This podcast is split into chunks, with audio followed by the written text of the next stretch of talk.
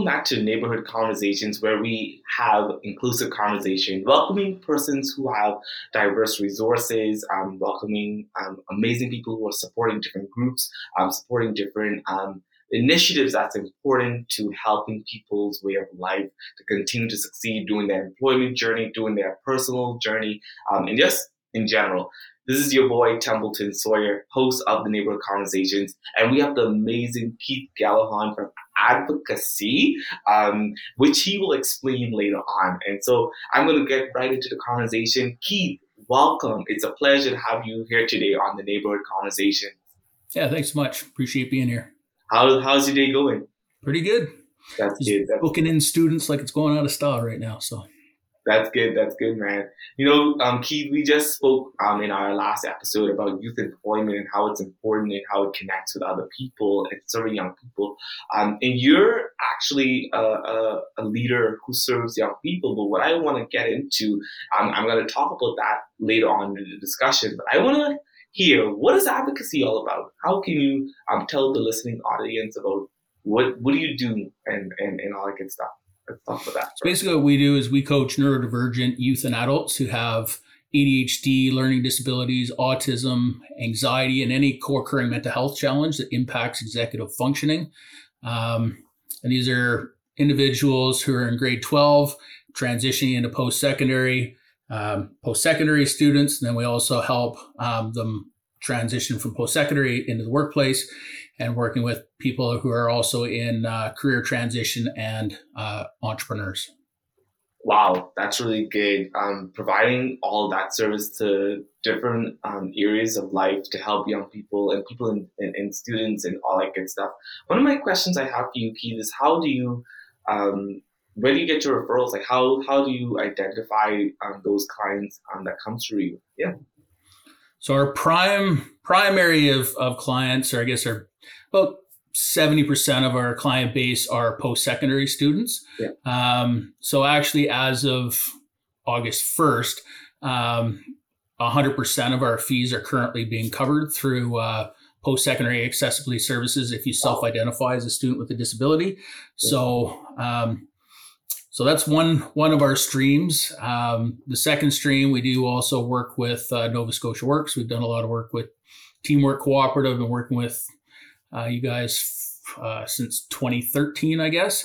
Wow. So um, we've got kind of two ways of getting having clients come through your doors. One is as all of our post secondary students are coming out, everybody in the Halifax area, we refer them all to Teamwork Cooperative um, because what's the point of having them get all this help and then uh, you know, land back and trying to do everything on their own, right? I, I believe in just a continuum of flow and, and the collaborative process. So, Yeah. um, so yeah, the one way is we refer the post-secondary students in. Another way is we get a lot of referrals from from uh, uh, both you and other Nova Scotia Works locations around the province, and um, uh, and then we also have private clients as well we've got we've got uh, uh, clients right across Canada at this point and in the U.S. Um, and one other just more recent development is that we've been collaborating with a, uh, a doctor out of uh, British Columbia. His name's Dr. Gurdeep Pahar, and he does ADHD assessments. Um, Yeah. He basically does them uh, throughout Canada and ha- does it with a nurse practitioner. Um, anyways, he's offering ADHD assessments at around the $300 mark. And then afterwards, um, has a referral base. We happen to be one of the uh, referrals out of that too. So uh, just try to tr- do it that way. Uh, some of them are coming in privately, some are coming off the website, and some are Yeah. coming off just through uh, that collaborative process. But that's really amazing that you have that space to provide to post-secondary students um, so that they can actually um, know that they have a support to go to um, go through the process of ADHD and mental health and, and other services you provide. One of the things that I want to ask you, Keith, is what got you into this work? What made you so passionate to, to start this work? Yeah. Yeah. It's a long story. I'm going to see if I can condense it. But Oh, yeah, uh, so, yeah. the, the long and the short of it was that I was adopted into a family uh, at birth, and uh, um, I was full surrounded by high achievers. So my dad's an accountant, my mom's a nurse, my sister has a PhD in behavioral genetics, rooted yeah. in trying to figure out why she turned out the way she did, and I turned out the way I did, given the exact same upbringing. So she everything came naturally to her. So it was um, you know she was a full ride athletic academic scholarship, and yeah. you know went on her way, and everything was just like kind of a straight line. With me, I went all over the place, yeah. and uh, so I struggled in reading, writing, and math. Um, by the time I got to junior high school, uh, I was pretty disengaged. I'd say disengaged from school, but very um, impulsive, overactive, constantly in trouble. Spent tons of time down in the principal's office. And by the time I get to high school, um, there was one course that I really liked doing was was called uh, Human Services, and um, um anyways, I I went into that class and then there's a, a bunch of my buddies are making fun of me because I'm a big guy. I'm not standing up, but I'm six seven. So they're like, "Why are you in that helping field? Right? Why don't you go into firefighting or something like that?" And uh, for that, I need to take a science. I walked into uh, biology 12, looked on the board, turned right back around, never actually completed the course, and I get called in the principal's office again. Uh, and uh, anyways, long story short, he said. Um, I said, you know, he was coming to that biology exam. he said, you're going to have to write it. I said, I haven't been to the course since the start of the year, right? Yeah. And he yeah. said, well, keep your performance here the school. Doesn't matter what you do in life. You're always going to be a failure. And that was kind of my kickoff into adulthood. And I kind of lived like that for about 15 years. So I fumbled around at college and university. Um, didn't really know, like I wanted to do social work, but I had to do all these ex- uh, other courses that I didn't like to do, and it it just wasn't working out. So by the time I gathered enough credits to get into School of Social Work, they basically turned me away at the door and said, you know, you're never going to succeed at post secondary. Go get a trade. I hear plumbers make good money. And again, yeah. being a big guy, sitting under Sunby Sink wasn't my idea of a good time. However, four years later, I found myself uh, to be medically unemployed. And during that time, I joined a, uh, an organization similar to Teamwork, actually, that was a, it was a trades related program. Sent out a bunch of resumes. First company wrote me back, plumbing company. I was like, whatever, I guess I'm destined to do this. And uh, did that got my tickets, worked in that trade for seven years until a back injury hit. And as soon as I got the back injury, um, well, actually, no, sorry. Before the back injury hit, uh, I worked in it until uh, 2008 when the economic downturn hit. So our company went from 77 us to 40 in six months. I was the last guy to get cut. And uh, at that point, I got diagnosed with anxiety and depression. And then a couple months later, I was describing some symptoms I had. So I used to have, I used to get really frustrated really quickly when things didn't go my way. And uh, so somebody said, I think you might have ADHD. And I was like, nah, those are the kids that are bouncing off the walls. That's not me. And then they gave me this book called You Mean I'm Not Stupid, Lazy, or Crazy, how to read of that. I'm like, holy smokes, it's totally me. How did nobody ever see this up till this point? And uh, continued to do uh, work with a clinical social worker for a couple years. But what I realized from therapy and social work and all that jazz was they were really good at helping you understand why you think and act and feel the way you do. As soon as I wanted to go to make the next step, there was nobody there to support me. That's where I learned about coaching and uh, um, ended up getting hyper focused on that and actually followed through with it. And I've been doing it ever right. since. So. We're going to take a quick break to listen to some Nova Scotia Works client stories. I look forward to my family's security in the future. That's the main goal as a father. The empowerment from changing careers has really just made me want to get out of bed in the morning. I'm looking forward to growing my business. So I want to hire people like I was hired. I want to give guys that chance. Il me fera plaisir de continuer à travailler avec les immigrants francophones en Nouvelle-Écosse. I am looking forward to the financial freedom that I never had before. And now back to the podcast.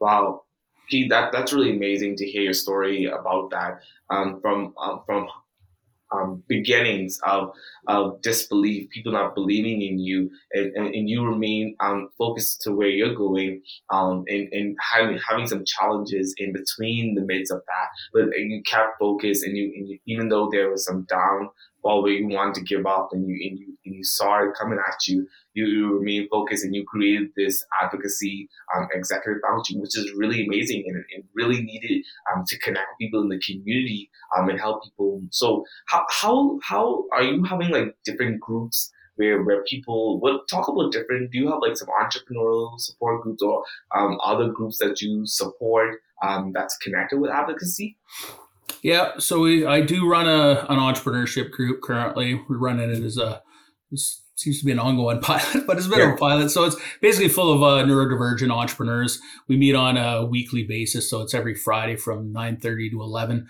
and uh, within that group, a number of the individuals or people who have participated in either self-employment's benefits program or people that I've coached in the past, um, and or other entrepreneurs who um, we're looking more support around that neurodivergent side of thing versus all the business side. So one of the things about running a business, it's especially running a business solo, is uh, you can get in your head a lot, right? Yeah, uh, yeah, you get in your head, you can get discouraged, and you're by yourself. So there's there's not a lot of people to, to kind of bounce things off. So in that particular group, it's more run like a peer support group. Um, we we meet. Uh, um, we basically do like a set up like a monthly action plan at the start of the month. Uh, right. beginning of the month, we put a business on the hot seat, and all of us kind of contribute all of our ideas to helping that particular business off. And then the opposing weeks, we're meeting uh, to do body doubling, actually, which is we come on, we say some good stuff that's happened during the week, and then we pick a topic that we want to work on for the next hour and a half. And then at the end of the hour and a half, we come back and we uh, report on how it's how it's going. So it's a it's a way to get the hard stuff done. Usually the administrative stuff that yeah. uh, most of us most of us love delivering whatever service that we're in, but doing the admin is the is the the difficult part, right? So we come together yeah. as a group to help facilitate wow. that. And that, that's amazing. So you you have two different um, areas of focus that, but also two different demographics and well, target audience, I call them, um, that, that you focus on that brings um, amazing work. Um, let's talk a bit about mental health. Um, I, I want to ask, why do you think um, mental health is important um, to advocate for? Oh, it's a mass, massive thing. It's uh, the I don't know. Just from a personal perspective, uh, yeah, I've been diagnosed with a, a, whack of different uh, clinical stamps on my forehead. So, yeah. uh, like I said, I uh, I start off with anxiety and depression, ADHD, processing disorder. Mm-hmm. I also have a learning disability, math, which creates some challenges when running a business too. Luckily, I have a good accountant. Uh, but uh, but yeah, it's a, a, lot of the reason why we got to focus on the mental health side of things is. Um, well, first of all, it's rare, not talked about enough. It's coming more to the forefront, but it's a lot of kind of, I don't know, mishmash of information, not not a congealed way, and and basically how to create steps to get you to a better place. Um, but yeah, the reason reason we we talk about it freely um, is that uh, like all the coaches that I have, uh, we all self-identify as neurodivergent. So we we come at it from a peer perspective, and we're used to riding on the roller coaster. That's why I have it up in my logo there. Right. Um, there's two ways to ride the roller coaster. You can either ride that one, the big huge yeah. one, yeah. Um, and that's usually by ignoring the problems or just like you know it'll just go away eventually. I won't bother dealing with it. Or if you face it more head on from a proactive point of view, you can ride like kind of a smaller roller coaster and. Uh, um, you know, still acknowledge that challenges do exist, but try to find strategies to make your life, uh, I guess, better or just work work better for for the whole situation. I guess. Wow, that's amazing, and and that, that that's really good that you um, can see that through those lens. But I, I, I hear you say strategies, and I, I wanted to don't want to take it into the whole full context of the work that you do. But what sort of strategies do you share um, in um, some of those lessons um, when guiding um, young people and people in general through through the process um, through your service? Yeah, yeah. So the biggest thing that we focus on is that um, a lot of the individuals that I work with say they like kind of flying by the seat of their pants, right? Yeah, yeah. but in reality, uh, if we think back to times when we're most productive, and I can take it back to myself, most productive time in my life was around grade three, right? Yeah. my mom got me up in the morning. She got me breakfast. I went off to school. I had, you know, a bit of all I would focus on is recess, lunch, recess, come back, play outside, uh, eat dinner, watch Littlest Hobo, go to bed, right? right? And times were good back then, right? Everything yeah. was kind of yeah. laid out for me, right? But as you yeah. merge into adulthood, you're responsible for creating your own structure. And right. for those of us who live with ADHD or any other thing that impacts executive functioning, we struggle with things like organization, time management, emotions management, um, communication skills, uh, procrastination, perfectionism, all of that jazz. And uh, so, what we do is we work with individuals to help set up that structure for them, right? Um, yeah. Wow, that, that that's really amazing. Um, and Keith, I, I want to ask you, like, when engaging with these people in this space, like, like how is the space how do you prepare the space? Like do you welcome them with, with open questions? Like how how do you welcome the space? Because you know um, engagement is so important. That's one of the things that we spoke about um, in the last episodes like about the approach and engage how do you how what is like your original approach to these people um, that you're entering um, for them to trust you? Well, the initial the initial approach is like much like I started rip my story earlier. Um, I do the same with our clients, right? So we get to know a bit of a background on them. Um, it is really important to go back as far back as possible. Not that it has to be school related, but I always ask, like, tell me about your experience coming up through like elementary, junior high, high school, college, university, any of your work experience, just as a guideline to keep them on track. And um, uh, as soon as they, as they're telling me their story, I'm listening for cues where I can relate in a peer perspective. And so when I come back saying, "Oh, do you know anything about me at all?" right? Yeah. Uh, then I can kind of weave in my personal experience and then create a a, a bond that um, you can't get just by going to school or reading in a textbook, right? I had a guy call me up today who was uh, just recently uh, discharged from the military and uh, you know working with a social worker and occupational therapist giving and he's getting the t- a lot of the tools that we would be using ourselves um, yeah. but because they you know because he runs into problems on a week to week basis depending on if he's on a high or low mood or whatever else they're just like well you're not doing your work you're being lazy you're you're not trying hard enough or whatever else and it's not it at all it's just they've hit a block that yeah. those people that they've read in the textbook can't yeah. can't uncork them, right? Whereas yeah. I can come in and say, listen, I was on one of those blocks last week too. Um, you know, I, I, try to relate some personal stories, and my other coaches do too. We try to re- relate personal stories, but also mix it with research-backed uh, strategies and kind of bring it together. The thing with with creating any new habit or structure in general, you know, usually takes around. Well, they say on average for a neurotypical person around you know 21 days for me it's about five months right? Yeah, so yeah, yeah. so we we know we're playing the long game and we're also um, we also don't uh, proclaim to anybody that we're going to cure them of any you know you're never going to cure the adhd and even to this day i still have a personal coach i have a business coach and i have a therapist and when i keep them all in my life things are great. When i usually it's the therapist that wants to leave first like oh you're you seem to be doing better you figure out your one problem then they're the ones that are the first to jet out, right? Yeah, yeah. And then, and so the whole thing with us is like, um, you know, how do you create that uh, that element of, um, you know, uh, like the collaboration and the network around you to help lift you up, right? Yeah. If you try to stay in your uh, by yourself, and a lot of us try to do that, we just stick in our own heads, and we have this this. Uh, um, I don't know, cycle going on repeat of all the challenges and stuff that we come up. And we want to really, we really try to focus more on the positives and, uh, you know, what are you doing well? And whatever you're having the big challenges, how can we help you just break it down step by step by step to get the next level? Wow, that, that that's really good. Um, making sure that you inspire them and, and, and, keep them engaged.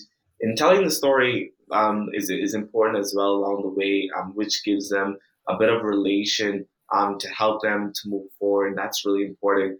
Um, my, my, this is really good. I, I'm, I'm so happy to have the opportunity to hear more about your work and also hear more about your story. Um, I, I want to leave um, with this last and final question: um, Is what can you say to employers who want to support um, in advocating for persons with ADHD um, and, and, going through mental health in their organization. Um, what do you want to say? How, how can they do that? How can they support and, and be of great help? Yeah. Yeah. There's twofold to it. One is educating yourself around the topic.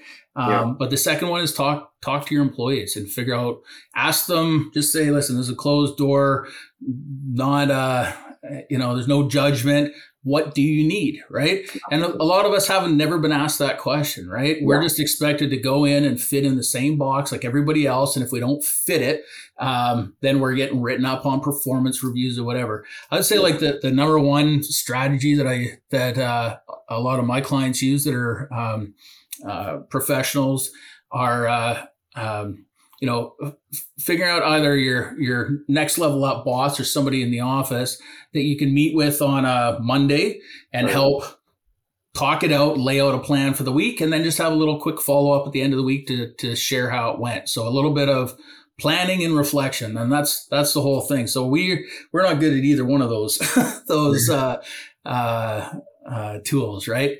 Um, usually we're just kind of living in the moment. And yeah. so we need somebody to come in and help us yeah. just kind of set out a plan and just have a bit of reflection to make sure that it's been done, right? So it's just adding adding an extra layer of accountability and then also make yourself aware of the accommodations that are out there. Um, you know, sometimes it's as easy as uh, you know, if you're in a um, uh, like a I know one of my clients had a was in an office space where they had a, mm-hmm. a window that was facing outward, and everybody right. that walked by was a big distractor. As easy as just putting up a, a blind, right, yeah. and just letting the office know, hey, I'm not I'm not in here ignoring you. I'm in here because it just helps me focus better. You know, right. just little right. little strategies like that. And that's that's that's really good. Wow, thank you so much for sharing that, Keaton. I, I love the part where you say reflection because reflecting is really important in order to help us grow and help us succeed. This is really good. At the neighborhood conversations, we try to bring key um, persons like yourself key to the table to share one the story, share the passion, share the objectives of what can happen if you if you make this impact and if you actually include this into your regular workplace and also community um, partnerships brings this all together as well and so I, I thank you so much, Keith, for bringing this um, to today's neighborhood conversation. And we're definitely going to bring you back because I feel like we have lots to dive into on um, ADHD and persons learning about different um, um, types of, of ADHD and, and, and, stuff like that. So learning learning more of those things, definitely um, we have to bring you back on to neighborhood conversations. But until then, I appreciate you for, for coming on to today's conversation. Um, folks, listening audience, it's been a pleasure. We'll see you at the next episode. Thanks so much.